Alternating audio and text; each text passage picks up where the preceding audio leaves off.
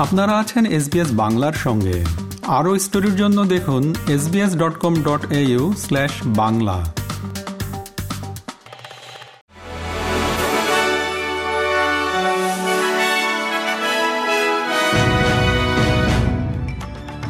SBS Bangla. আজকের শীর্ষ খবরে সবাইকে আমন্ত্রণ জানাচ্ছি, আমি শিকদার তাহের আহমদ। আজ সোমবার, সতেরোই জুলাই দু হাজার তেইশ সাল।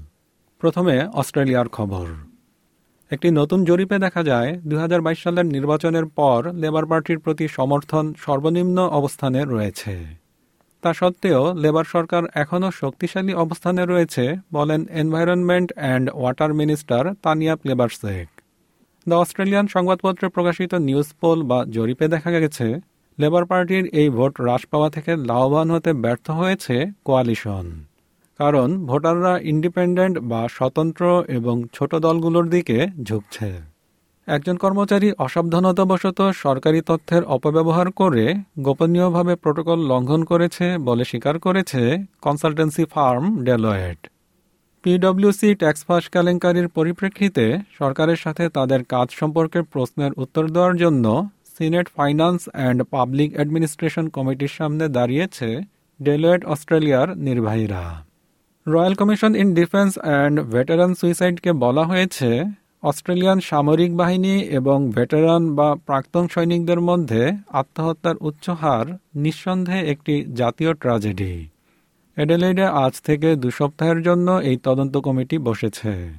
এটি দু হাজার একুশ সালে গঠিত হয়েছিল। সামরিক সদস্য ও ভেটেরানদের আত্মহত্যার সাথে সম্পর্কিত পদ্ধতিগত সমস্যা এবং ঝুঁকির কারণগুলো দেখার জন্য।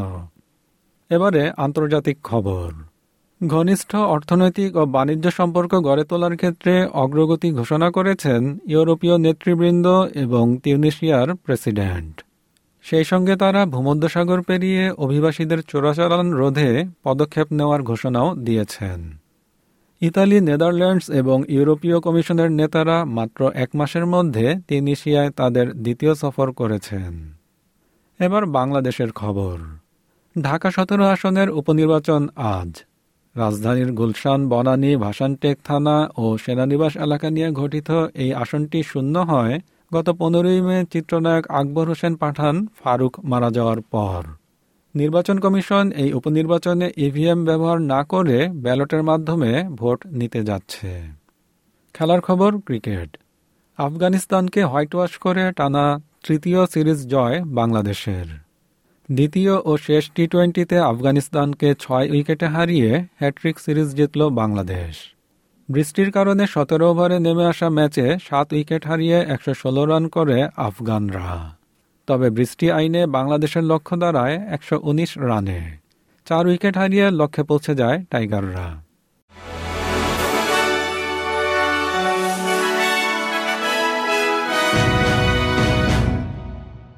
শ্রোতা বন্ধুরা, এই ছিল আমাদের আজকের শীর্ষ খবর।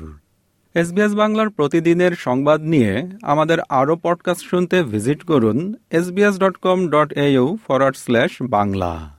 বিদায় নিচ্ছি, আমি শিকদার তাহের আহমদ। ভালো থাকবেন, সুস্থ থাকবেন। আমাদেরকে লাইক দিন শেয়ার করুন, আপনার মতামত দিন। ফেসবুকে ফলো করুন এস বাংলা।